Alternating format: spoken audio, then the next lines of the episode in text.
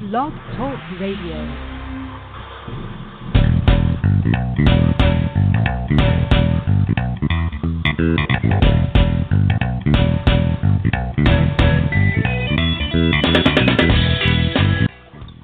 Welcome to the Football Garbage Time NFL Podcast, our special Rookies Kaepernick Madden Oh My edition. And here I am, Ha Kung Wong, editor-in-chief of Football Garbage Time, and with me, as usual, Ryan Whitfield, senior staff writer, Football Garbage Time. Ryan, how you doing? Uh, I'm doing pretty good. Just, uh, just back from Cali, getting uh, getting ready to you know kind of get back into the swing of things here at home. Yeah, right. I, I heard you're out in there in Cali. I got some training out there. That's a pretty good location to be at this time of year, and you managed to come back with all this rain. I don't know what you guys are looking like in Boston, but it sucks here in New York right now. Yeah, it's rainy, and it was. You know, I'll tell you right now that I, I think it rains about ten days a year in Southern Cal, and uh, it rained two of the three days I was out there. So uh, I brought the rain with me to the West Coast, unfortunately. Awesome, awesome. So I'm sure those, those Southern Cal guys are, are pretty happy that you left uh, and went back to the East Coast. But I'm sure you're I'm sure you're happy to be back home too. And I got and I have to say this because of the fact heck my Bulls are out of it. But those Celtics, man, they uh they're up to the game seven here. What is your prediction with them and uh, and the Wizards coming down to game seven? Well, you know, through the, the regular season and the postseason, and all ten and all ten matchups between the two, the home teams won. So um, you know, I'm going to say that that holds serve and they they win. At this, you know, that was there's really only been two competitive games on uh, each other's floor last night, and then uh, game two where the Celtics won in overtime. So, um, yeah, I think the I think the Celtics, you know, they they definitely missed an opportunity last night, up up by five with a minute 25. Um, all they had to really do was kind of bleed the clock and make a couple, make make one or two buckets, and uh, they kind of let that one slip through the fingers. But uh, I think they bounce back and they they take it in game seven. Yeah, well, John Wall is playing like a man possessed. He came out really slow, but happened to hit the clutch shot. So we'll see. It'll be interesting. So I can tell you this. At least I can thank the Celtics for making it interesting because I can tell you if they were sweeping all these uh, all these playoffs, then I probably wouldn't be watching any of these games. But now it's actually must see TV for me. So good times Well, I'll say, you know, there's say not much. real quick. Yeah. Yeah. John, John Wall's a punk. Um, you know, I'm not, I'm not going to see him. Surprising. that was Yeah. that that was a that was a that was a big shot. Obviously, he hits for the game winner there. But I'm sorry. Yeah. You know the the old adage in the in the in the NBA: you go for the tie at home, you go for the win on the road. You're at home in an elimination game, and you launch a deep three. With, with with with five seconds left in the game, that's a stupid Yeah. shot. So you know what? Sometimes stupid shots go in, but uh, from a basketball IQ standpoint, what a dumb shot that was to launch that from four feet behind, behind the arc with the season on the line, and that's why that's why that stupid, stupid team from Markieff Morris on down, um, they're a bunch of idiots, and they will they will find a way to cough up the game down the stretch in Game Seven. And I can't wait for it. And there you go, folks. Ryan has started off calling somebody stupid. Not not surprising, but a little early in the show. That's good though, because there are plenty of other guys to talk about and plenty of other guys to put down. So here we go. Let's get rolling. All right, so I want to start talking about something that was a little controversial, but been kind of sitting out there for a while, and that's Colin Kaepernick. So, as we all know, we all had some thoughts that Colin Kaepernick would have a hard time finding a starting position in the NFL. And as of March 2nd of this year, he did come out and publicly say that he wouldn't be uh, protesting anymore uh, the national anthem, so he wouldn't be taking a knee. Uh, that's fine and good, but he hasn't been able to find a place, a landing spot, and now we're past the draft, and we're at a point where it's unlikely that he'll find anything anywhere. Now the question is, should he find a place someplace, or is this something that he's just being blackballed because of his views? I mean, it's a little bit, it's a little bit, it's a little dicey. But there, I'll, I'll point out the fact that I heard I was still watching ESPN, and they had mentioned, according to stats and information, that league average completion rate for NFL starting quarterbacks was 63%, and that's including the bad ones. And Colin Kaepernick is a lifetime 59.8% completion percentage, and there are some questions about whether he can play in the pocket. But let me just go ahead and throw it to you, Ryan. What are your thoughts about Colin Kaepernick in the free market? Yeah, you know, I, I think I've kind of couched this opinion before. Um, we've talked about this in the past, but there's really no way to couch it anymore. Um, this is this is a this is a you know an, an issue only because of uh, of his political beliefs, which I think is absolute horse uh, bleep. Um, I, I I'm so disgusted with the NFL. You know, thank God for them that we all love the product so much because between guys like Ray McDonald and Ray Rice, and you know, I, I again go back to Ray McDonald because people forget about just how horrible he was. You know, t- basically torturing his pregnant girlfriend. Um, but they continue to employ bad men. But don't don't you dare stand up for black rights and voice your and voice your opinion on the criminal justice system. Um, you can beat the crap out of women as long as people don't find out about it. That's fine. But don't you dare stand up for anything you believe in. Um, there were several guys the last couple of weeks on ESPN and uh, uh NFL Network that are close to Colin Kaepernick who said with insider knowledge that he's 100% willing to play as a backup in the NFL right now. You're telling me he's not one of the top 60 quarterbacks in the NFL, or even worse, 64? Absolute horse crap. Um, it's an embarrassment. Um, you know, it's a bunch of old, rich, white, you know, you know, uh, owners in this league um, who, who, you know, they, they just don't want to touch this with a 10 foot pole, and it, it's gone it's gone beyond frustrating to, to absolute, you know, uh, disgraceful what they're doing, and there's no reason shouldn't. And for whatever reason, it's a quick and, you know, you see this happen multiple times where once they kind of decide, you know, the, the old boy group kind of gets together and decides that they don't want you, um, there's really nothing you can do. And I'll, I'll reference back to, and I know he sucked. I know he couldn't throw a, a football, but but Tim Tebow was one and one in the postseason and had a winning record in the regular season, and somehow got blackballed. But I gotta watch. I gotta watch guys. Um, you know, would come back into this league who suck. You know, Case Keenum. You know, I, I, that guy gets chances but but Tim Tebow couldn't, and Colin Kaepernick can't get a second chance. So uh, right. it's disgraceful, and there's no reason he shouldn't be on an NFL roster right now.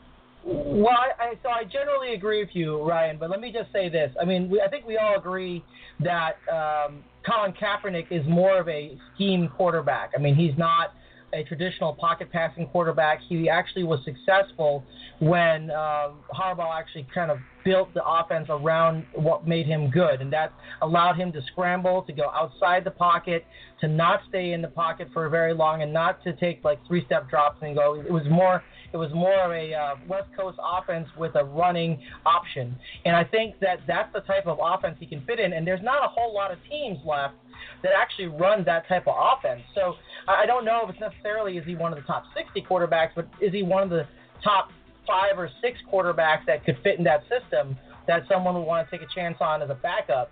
Uh, so let me ask you this question: If he were to land on a backup somewhere, where do you think would be a good spot for him to land up? You know, uh, I'm going to take a minute to pat the Patriots back here because I, I hear that and, I, and I've heard that that excuse a lot too. Um, you know, not saying you're making excuses, but that theory. Um, good coaches coach don't coach the scheme; they coach to their players. They build their scheme around their players. Um, example, you know, the, the Patriots have done this multiple years. Where you know, a couple years ago, they loaded up at corner because they knew they were going to go through a, a, you know a gauntlet of um, uh, of of uh, passers uh, that season. That was the year that they had to they had to play Stafford and Rodgers and uh, you know go through the NFC North in that huge stretch with Cutler um, as well as playing a couple good AFC teams. And then the next year, they, you know, last uh, the last two seasons, they knew they didn't have to, to load up against a lot of good, you know, quarterbacks. So they went to they went back to zone coverages and brought in, you know, lesser corners. And um, you know, and this year they know they have to go through the gauntlet again, so they do it. So that you build it around the talent. You don't. I, it's so stupid to just say this is my scheme and this is how I do it, no matter what. Um, so you, you find a way to build around it. Um, you know, and my, my, my main point came back to the fact that, you know, Colin Kaepernick is a scheme quarterback that went to the Super Bowl once. Robert Griffin is 0-1 in the postseason and is a scheme quarterback, and he got a second chance in Cleveland. So you say where could he land? Uh, anywhere. And if you have to make adjustments on the fly, um, you know, again, I'll go back to the Patriots. They did it last year. The Patriots don't run a high school offense. But they did it against the Houston Texans last year when they had Jacoby Brissett in there because they knew he, he was an NFL arm ready. And so you just when you know when the situation arises, you find a way. Even if that isn't your scheme going into the season, you can still you know touch it on the fly and um, and make those adjustments. You know, in, between a week. And again, you know, I go back to the fact that the Patriots, Jimmy Garoppolo got hurt on a Sunday, and they played on a Thursday night against. Um, against the Texans, and in three days they transformed into a team that fit Jacoby Brissett, where they had a running quarterback in there for the first time in in ever. I mean, I can't remember the last time the Patriots had a you know running quarterback 30, 40 years now, um, and they were able to make that adjustment. So if you're a good enough coach, you bring in the talent, and then if you need to use them, then you find a way to use them. Right. Okay. So, so I, I, I agree that you know the, the Patriots are kind of unique in their ability to kind of scheme for their players, uh, and that's a that's obviously a, a credit to Bill Belichick. But you know, they, let's face it, most coaches aren't Bill Belichick. But so you kind of have to go someplace where I think the scheme might fit. You know, and if that's the case, So, uh, I think that one place he could. I'm sorry, DeShone Kizer. Do you yeah, mean over behind the, DeShone Kizer in Cleveland. They, they In brought in Cleveland, RG3 okay, yeah. last year. Hue Jackson, Hue Jackson's supposed to be the quarterback whisperer, so you know, then then he needs to you know bring him in, and that's that's a pretty darn good backup. So Yeah, no, I like that. I like I like Cleveland Browns for the landing spot. I actually think he could be a good backup in, in Jacksonville because, quite frankly, they have a lot of running options right now, so they have a lot of potential to kind of take the pressure off their quarterback. And we've seen how successful you can be if you have a threat to run the ball with multiple running backs multiple halfbacks in the backfield, as well as a running quarterback. Um, and I think that uh, he could be successful there because let's face it, Bortles is no great shakes. Um, and I also think possibly that you might want to slide him in back there in uh, Oakland because uh, you know we saw what happened to that team once um, Derek Carr, uh, uh, once Carr went out, and basically there was there was nothing. Uh, I think he's dynamic enough that he can make plays and make things happen, uh, and why not have him as a backup in a system like that? Any other teams you think he might land in? He might be a good fit in. no, I like I like uh, both of those uh, those options. You know, um, uh, Bortles is you know routinely a guy who only puts up stats when um, when hurt um, or when when you know down late in the game. Um, and then right, yeah, right. Derek Carr, you can't have the, you can't have the wheels fall off the wagon like that again. Yep. All right, so let's go ahead and uh, let's go ahead and ring the bell on that one because we got another another big topic to talk about, and that is rookie minicamp, which just opened up this week. That's right, we got some actual football on the field now. It's exciting, exciting for everybody, and exciting particularly because of all the rookies that are out there that we've been talking about in the NFL draft. So uh, I want to go ahead and hit a couple of these, and just you give me your thoughts here on each of these and whether you think they might make an impact in 2017 based on either what you've seen in the rookie minicamp or what you think about the team composition. Number one, the number one person I want to talk about is Deshaun Watson. Now, obviously, uh, the Texans traded up pretty significantly in order to grab him at the number 12 spot in the NFL draft. Uh, Houston gave up a lot in order to get there. Watson has a winning record. He has a winning personality, and he has that kind of leadership uh, quality about him when he was in Clemson, and everyone agrees about that. But there's a lot of questions about whether he'll be able to convert to the NFL system. Now, he did sign the contract, his first year contract last year, four years, 13.85 million. What do you think? And a lot of people say the Texans are only one person away from being a competitive team. Is Deshaun Watson that guy? Um, yeah, you know, I think I think he makes the Texans very scary this year. Um, you know, I think he's uh, he's an elite. Um, you know, I think he has an elite athletic skill set, and I think that uh, given um, the, the weapons they have there, if Will Fuller can get rid of the the dropsies, um, that he can be a very you know effective player on that team. So I would um, I would absolutely say that you know I think I think he's the, only quarterback I said I would take a you know a shot on um, going into the NFL this year. And when you give given the fact that I think he has the right mentality and the right attitude as well to go with it with his confidence, um, I think he could put it together this year. Yeah, I totally agree with that. I think he can really make a difference, and I think he's much better than Tom Savage, even without any NFL experience. But I do hope they let him actually take it easy. I hope that Tom Savage starts the season. Don't put pressure on Deshaun Watson from day one. Uh, let's give him a couple games to get up to speed and take some of the pressure off. But uh, I agree with you. I think he's going to change things around there. Let's go to the next guy on my list, and that's Mitchell Trubisky. And we all know how you feel about Mitchell Trubisky, and of course, I, we know how I feel about the Bears giving up uh, all those picks in order to move up one spot to get Mitchell Trubisky. But the question is, is he someone who could impact the Bears in 2017 in the face of the fact that they paid 16 million for Mike Glennon as a starting quarterback? What are your thoughts on on his potential to impact the Bears in 2017? Uh, I mean, if the Bears are smart, they're gonna they're gonna you know bench Trubisky, give him a redshirt year, have him play behind Glennon. You put a lot of money into Glennon. Um, I don't think Trubisky's ready anyways, so you play Glennon, you let the kid kind of try to develop behind him. Um, you know, and, and if you do start him this year, I think you're, I think, I think you don't start him unless you know you're late in the season, you know, like last year, and you're three and ten again, and the season's kind of over, and you're like, okay, let's give this kid some experience. But uh, as long as you have a shot to be competitive, Um, you don't play him first. You know, he's the he's the atypical the the quarterback scouts fall in love with because he's got the big arm and he can make all the throws. You know, that entire that entire cliche you know skill set that you know translates to to Ryan Leaf uh, in the NFL. So um, I, I think oh, you're right sure there with Glennon, and I think I, I think as, as much as it sucks because you already have the draft capital, the best thing for the Bears is that Glennon now with a with you know a little bit of a push and a chance um, to really you know perform that he shows that he's elevated over the last couple of years because I never thought he was terrible. Um, you know, right. in Tampa Bay, I think he's always kind of gotten a raw deal, and hopefully he emerges as the guy. And you just cut Trubisky, and uh, you know, you try to forget this draft ever happened. I think we trade Trubisky. I think that would be the best case scenario is that Glennon actually steps up and then we trade Trubisky for all those picks back. But we'll see what happens. All right, let's move on to the next guy, and this is somebody near and dear to my heart and yours as well. DeShone Kizer, Notre Dame gets uh, slides all the way to the second round, gets picked up by the Browns. He's drawing some rave reviews from head coach Hue Jackson at rookie minicamp. Now the Browns don't have any plans to rush him along but he's looking pretty solid out there, and he's saying I'm doing all the right things. And Hue Jackson has actually even came out and compared him, his potential at least, to being Big Ben. So, what are your thoughts on DeShone Kizer? Does he have potential to impact the Browns in 2017? God, that Ben Roethlisberger comparison's so stupid. Um, obviously, I know what he meant because he has the same kind of body and the same mobility um, and the same big downfield arm. So I, I get I get what he was saying, but you don't you don't you know reference um, an elite an elite quarterback like that who's won you know multiple Super Bowls right. without sounding like a complete moron. Um, but with that said, you know I think Kizer's an interesting prospect.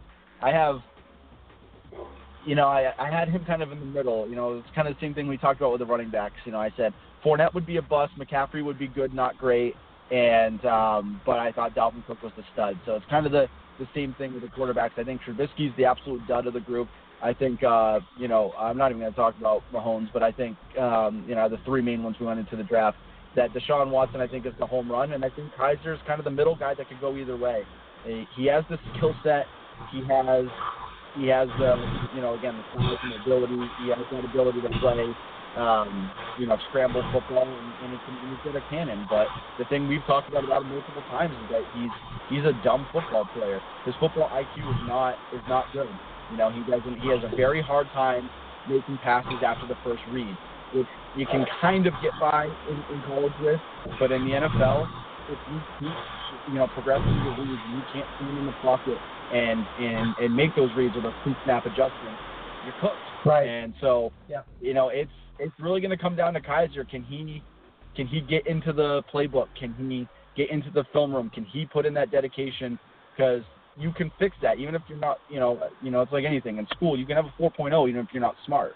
You know, IQ is only half the battle. It's about the work ethic. So if he goes in there, and he puts right. in the work ethic, and he, he figures it out, um, he could be a very good NFL quarterback. Um, so I, I wouldn't rush him along if I'm the Browns either. But at the same time, I think you've built enough on the defensive side you have you know you have some weapons out there. I, I would put them out there and take your lumps this year, and hopefully you can build a little bit more off the last couple of years and um, you know be a six or seven win you know team this year, and then next year you put some more talent around him, and hopefully he's the guy for the future. Right, and I think that they, if they do put him out this year, they have to commit to having him out there for more than one year because you know they've done this too many times where they they put a new rookie quarterback out there, four or five games, he gets destroyed. They decide to abandon him, and then they just relegate him to the bench after that, and then they cut him. And that's the recipe for disaster because we all know that DeShone Kizer is a project in the NFL. I think that Cody Kessler is the better quarterback right now, but Kizer's upside is so much higher than what Cody Kessler is. I think we've seen what Cody Kessler can be, and it's not a, not a guy who's going to be even an Alex Smith type where he can manage that team. They're going to have to improve, and uh, Kizer is their best chance for that. I just hope they don't put him on the wrong situation or put him in a situation to lose where he actually gets destroyed early on in the season and doesn't get a chance to, to really make any more headway.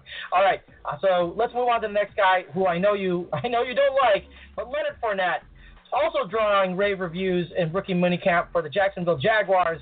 Uh, he's, they say he's doing great. He's working well with all the other rookies. He's showing some great leadership skills there. Um, he's taking command of that offense. I don't know. I mean, there's Chris Ivory and T.J. Yeldon still there. What do you think the chances are that Leonard Fournette is going to impact that Jackson Jag- Jaguars, Jacksonville Jaguars uh, offense? Well, first, let me just let me just applaud Leonard Fournette for uh for for winning in, in rookie camp. God, that is an achievement. What a beast! He's having a good rookie camp. That is amazing. Yeah. God, you know, this man, this man, he might he might be the, the best running back to ever to ever grace an NFL Okay. field. I mean, I know he has I didn't check. one yet, I detect a Hold little bit of sarcasm here. Uh, just a little bit. Um, that, that's that's fantastic. Um, you know, for for me, the Jaguars, they, they, their their biggest issue is still that offensive line, um, which they didn't fix. So um, I look forward to him. You know, considering he just runs between the tackles, you know, north and south, and really doesn't bring anything else besides the fact that he's got a you know a big body. It's like, um, you know, it's, it's LeBron James before he learned how to shoot. When you could just say like, oh, congrats, you're six foot six and two sixty. Wow, and you can really you can really dominate in the paint. That's that's impressive, LeBron. You know, it's the same thing. I just I don't I have I don't care for for people. I, I, this is probably a personal vendetta against Fournette. I just don't care for guys that were born big. That doesn't do it for me. You know, I like I, tell you, I like I like big receivers, but I like guys with with you know with with guts and balls that make big plays. And you know, congrats, you you won the Lucky Sperm Club. You were born big. That that's great. So I, I look forward to him running behind an offensive line that that can't block. Um, you know, as, as well as you know my my my, my horrible high school football team. Um, you know, probably has a better offensive line than my Jacksonville offensive line. So. Um, you know, Right. I think I think you will. You don't take a guy number four and then not start him. So they've, you know, I, I've never really been a big fan of Yeldon. Anyways, I, I I think Ivory with the weird medical thing he had going on at the beginning of last season, and then he just never really seemed to get his footing last year. Um, but he was a thousand yard rusher two years ago. I just feel like he's not getting a fair shake. I think he was good enough. He built a good offensive line, and then with the weapons he had outside, I thought that was the way to go for Jacksonville. But they decided to blow out you know, you know, take the number four pick and uh, blow it out their backside and take uh, take an overrated running back who just who just relies on his size to get it done. So, um, Right. you know, I think I think he'll start this year, um, but I I think he runs for maybe 750 yards, and then he'll give you nothing uh, receiving out of the backfield. So, really, really nice versatile weapon they got there. well, they have plenty of other options over there still, so be interesting to see what they do with all those guys. Let's go ahead and talk about the next two guys together because they're all both running running backs going into slightly different but similar situations. Dalvin Cook going to the Vikings. He's now going to be in a running back by committee with Latavius Murray, and actually has the uh, kind of uh, the the uh, inside line at being the kind of every down back, uh, so to speak, with Latavius Murray actually going to third downs. Well, At least that's what's coming out, what we're hearing right now. And then Christian McCaffrey, um, who actually was the first first rounder to sign in May 4th, so he's all in with the Panthers, and the Panthers are all in with him, and they want to use him all over the line uh, as a receiver as well as a uh, running back. So what do you think about those two guys? Uh, what's the potential for Dalvin Cook and Christian McCaffrey to impact their respective teams? Um, you know, I think I think McCaffrey will have a pretty uh, successful season. Um, you know, I'm still worried about the overall weapons in Carolina. I think what we saw a couple seasons ago was a little bit fluky. You know, when when Ted Ginn's putting up the numbers he put up, um, you know that's that's not sustainable. We know what Ted Ginn Jr. is, um, and Right. you know I think uh, Olsen's getting up there in age, and I still like Olson is like he's the guy who's you know he's he puts up the numbers and he makes big catches, but he just you just never love him because he just looks so unathletic. It looks like it's so Right. hard for him to run down the field. Um, so you know I think with that, and then you know we talked about the Kelvin Benjamin struggles last year. Um, you know, I for surprisingly over the last few years they've been better when he's not on the field than when he is on the field, which it's hard to really describe what that's about, especially with you know um, the skill set he brings. And then um, Devin Funchess just isn't materializing in my opinion. So you got two Right. two young running backs back there. I think a lot will kind of be put on them to kind of try to go the the Atlanta Falcons route or the New England Patriots route and kind of use the dual threat out of the backfield to try to open up some stuff down the field. Um, and so, you know, if they can kind of get back to those exotic running schemes they were running a couple years ago, uh, you know, they they their run game was was was advanced. Um, you know, they were they were pulling centers, they were pulling tight ends, and it was just um, you know a lot of crazy run plays and blocking schemes. So if they can get back to that, use those guys as passing out of the backfield. Um, I think it, I think it'll pan out. So I think McCaffrey can make a pretty uh, have a pretty solid season in Carolina. Um, and then obviously in Minnesota, you know how I feel. I think unfortunately for Latavius Murray, he's now going to be delega- or, you know relegated to at most you know kind of spotting Dalvin when he's winded. um, or in you know short you know goal to go situations or short you know yard situations. Um, but I think Dalvin's going to be the premier back. I don't think the Vikings realistically thought they were going to be able to, to scoop up Dalvin that, that late in the second round. Um, um, I was surprised he was still sitting there. So I don't. I think they went and got Latavius. I don't think that this was a stupid pick by the Vikings because I think they had to get Latavius because they needed to get a running back, and they didn't think they'd be able to go get somebody you know earlier and then and then be able to scoop Dalvin in the in, in the second round like they did. So um, I think it's a smart pick, and I think for Latavius Murray, it's probably uh, gonna you know Dalvin. I, I think they'll probably give Latavius you know out of respect to veteran, he'll probably kind of be listed as the number one guy even into like you know, you know early training uh, training camp and into even preseason. But um, I think by the end of preseason, I think Dalvin will emerge as the, the guy who's going to be the big playmaker for them, and that they're they'll you know they'll put up uh they'll put up as uh, RB one. Yep, yep, I agree with all that, and I think Dalvin Cook will be a real impact player over there. So let's ring the bell because we're running a little short on time, so let's go ahead and get to the next topic that I want to talk about. We're going to leave the Madden cover for last because I want to get your opinion on that. But let's give our way too early conference championship game predictions. Who do you think on the NFC and the AFC have the best shot to make their their uh, their conference championships? Yeah, so I'm going to go all in on the AFC side, and I'm going to uh, obviously I'm taking my Patriots. They're just loaded uh, front to back. Um, you know, especially with the Butler, Butler thing. Yeah, now you have Butler and Gilmore uh, as your one-two uh, punch there. So I'm taking the Patriots, obviously, um, but I'm I'm going to go on what I said earlier. I don't think I think the AFC is still really really bad this year, and I think uh, Deshaun Watson is enough to with a good defense and a lot of weapons on offense to elevate that Houston Texans team. Um, I think they get yep. to the AFC Championship. I think they're not ready for the moment. They get absolutely slaughtered, but you know we'll say that for another day.